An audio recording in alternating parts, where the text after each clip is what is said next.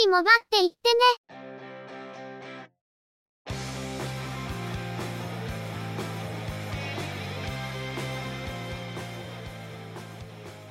この番組は、モバイル通信に関する技術や業界の動向についてのニュース、IT ガジェットについての情報などの話題を中心にご紹介しています。この番組内でのおしゃべりは、すべて合成音声でお送りしております。多少お聞き苦しい箇所もあるかと思いますが、あしからずご容赦ください。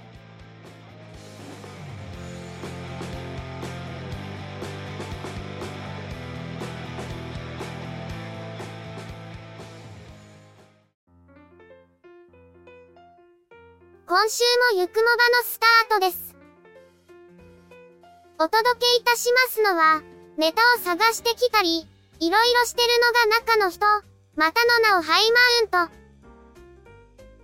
そしてお話をするのは、佐藤ささらと、鈴木つづみと、嫌です。ゆくもば、第416回です。早いもので、もう今年も半月程度で終わってしまいます。普段、中の人はこの時期は結構忙しくしているんですが、今年はこの時期に長期休暇を取ってるんですよね。それは、何かやらかして謹慎処分とかですか？もしそうだったらゆくもばの配信なんてしている場合ではないのでは。というか、それは休暇ではない。では、仕事を干されてるんでしょうか？中の人が不安そうな顔をし始めたからやめとけ。例年は、年明け早々にずっと朝早くから遅くまで、寒い地域で外に出っ放しという過酷な現場が始まるので、その前に色々と他の仕事を片付けたりしていてこの時期もそれなりに忙しくしていました。今年はいろんな絡みでその現場が先月終わっていたり、それを見越して12月にまたいで計画するつもりだったものが11月中にまとまってしまったり、気がついたら12月にやらないといけないことが極端に少ない状態でした。そんなわけで、これは有給をまとめて消化するチャンスと思い、一週間丸々休みにしてやろうと。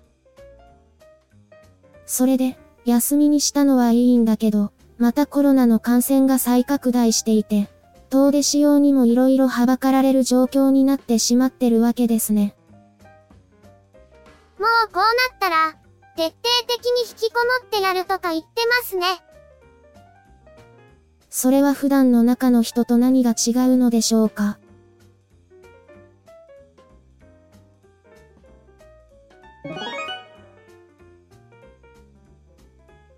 それでは、今回のニュースです。KDDI と沖縄セルラーは、オンライン専用料金ブランドの POVO2.0 で、12月20日以降、1年以内に6回線以上新規契約をする場合、契約事務手数料を請求することを明らかにしました。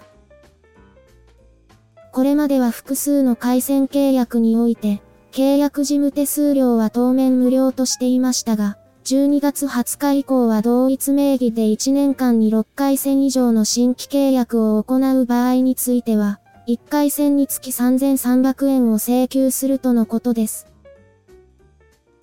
この新規契約は完全新規だけではなく、au、UQ モバイル、POVO1.0 からの変更、他社からの MNP も含まれるとのことですので、新たに POVO の契約をする場合すべてに適用すると考えていいようです。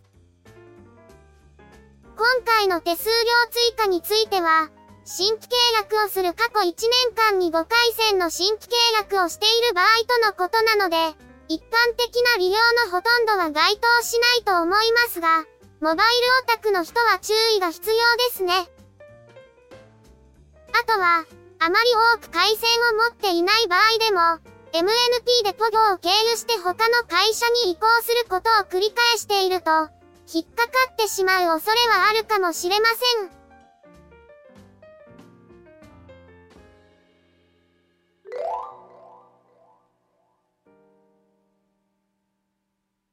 アップルは、アプリストアのアップストアにおいて、価格設定機能のアップデートを実施することを明らかにしました。アプリの価格についてはプライスポイントという価格設定の基準をもとに設定しますが、今回のアップデートで、従来の10倍近い900のプライスポイントを利用できるようになるとのこと。自動更新可能なサブスクリプションタイプのアプリでは即日、買い切りのアプリとアプリ内課金については2023年の春に新しいプライスポイントを利用可能になるとのことです。日本では50円から最大160万円のプライスポイントが利用できますが、50円から2000円までは10円刻み、100円から1万5000円までは100円刻みなどの設定ができるほか、下2桁が80円または90円といった設定が可能など、かなり柔軟に設定できるようです。先日、アプリの課金額の値上げが行われたばかりですが、さらに改定されるようです。アプリのデベロッパーから、一度にやれよ、という怒りの声が聞こえてきそうな感じがします。新たにアプリをリリースする際は、かなり柔軟に価格設定ができるメリットがあるかなと思うんですが、既存のアプリの価格改定については、実はそれほど旨味がないのでは、という感じもするんですよね。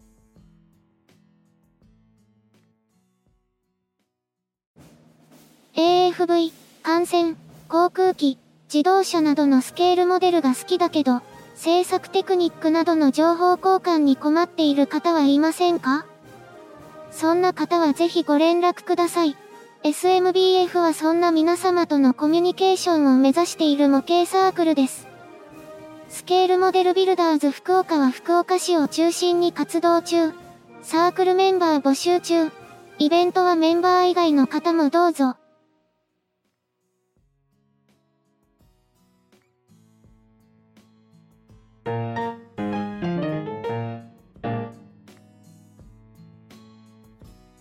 NTT ドコモは、2段階定額料金の光ブロードバンドサービス、ドコモ光ミニについて、2025年3月31日にサービスの提供を終了することを明らかにしました。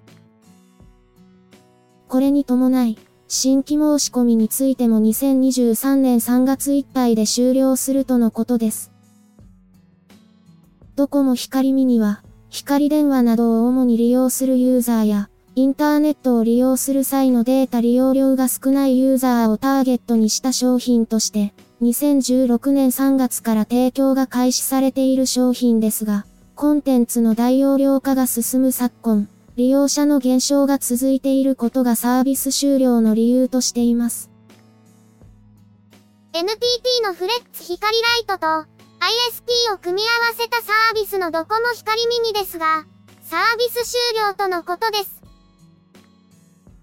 コンテンツが大容量化しても、そのコンテンツを必ず利用するとも限らないので、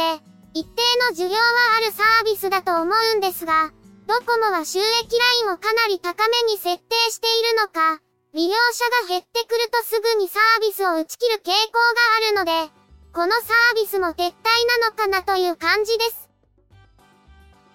ドコモの付帯サービスはいろいろと始まりますが、打ち切られるサービスが結構多いので、使う上でかなり躊躇させられるというのが本音です。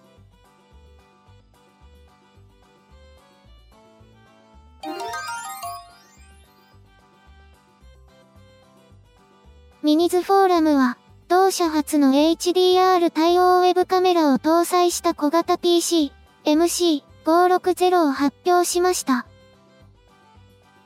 同社は PC のコモディティ化が進む中で、小型 PC を数多くリリースしていますが、普通ではないコンピュータとして、小型デスクトップとその他の技術を組み合わせたマースという新しいブランドを立ち上げ、第1弾の製品として、HDR や 2.5K 解像度に対応した Web カメラを内蔵した製品を企画しました。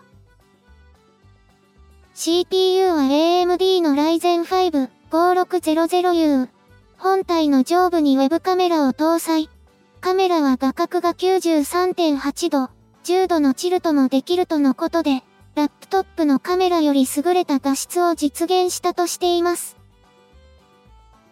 180度ビームフォーミングが可能、ノイズキャンセリング対応のデュアルマイクや、デュアルスピーカーも内蔵しており、ウェブ会議に適しているとしています。本体のサイズはサクマドロップの缶と大体同じか、一回りくらい大きくしたサイズのようですが、最近はそこそこ以上の性能がこのサイズに収まるというのが驚きです。小型の PC というともうそのサイズが価値になっていますから、それ以上の付加価値はあまり気にしてきませんでしたが、ウェブカメラなどを内蔵するというのはある意味で目から鱗です。発売日や価格は未発表とのことですが、ちょっと気になります。今回のニュースは以上です。12月16日から映画アバターの続編アバターウェイオブウォーターの公開が始まります。前作で科学者役だったシガニー・ウィーバーさんが、今回は14歳の役で出演されるそうですね。最先端の VFX 技術があるからこそできる離れ技ですね。なお、前作のグレイス博士としての出演もあるそうです。実年齢との差が59歳とのことで、ロから始まる不穏な単語が浮かんでしまいました。その5文字の単語は自重してください。役者さんが年を取ることで、役の幅が限定されるという話を聞いたことがありますが、こういう技術があれば若い役の演技もできるのではと思いました。若い頃に演じたドラマのリメイクを、本人が同じ役で演じるとか、ちょっと見てみたいですけどね。足立由美さんが家なき子を改めてやる、とかでしょうか。あの人は特殊効果なしでできるのでは。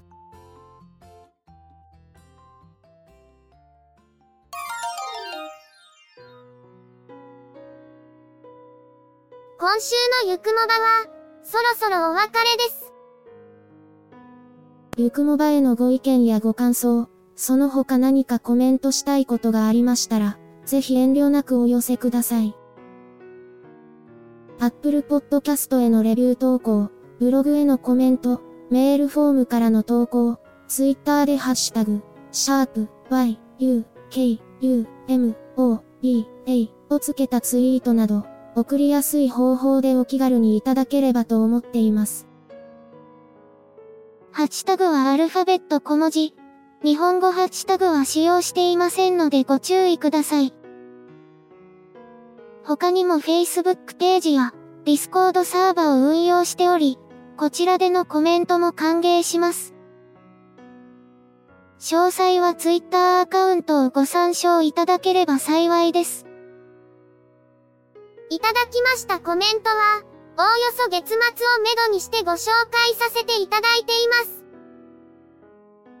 また、ゆくもばで過去に配信していたものの再配信、ゆくもばアーカイブスを不定期で連続配信しています。お時間がありましたら、過去の振り返りとしてお聞きいただければ幸いです。では、今回はこれで失礼いたします。また次回、皆様のお耳にかかれますように。ゆっくりもばっていってね。ゆくもばは、チェビオ。クリエイティブスタジオを使って作成しています。番組作成にかかる一切を取り行うのは、中の一言ハイマウント。お話をしましたのは、佐藤ささら。鈴木つづみ。いや、でした。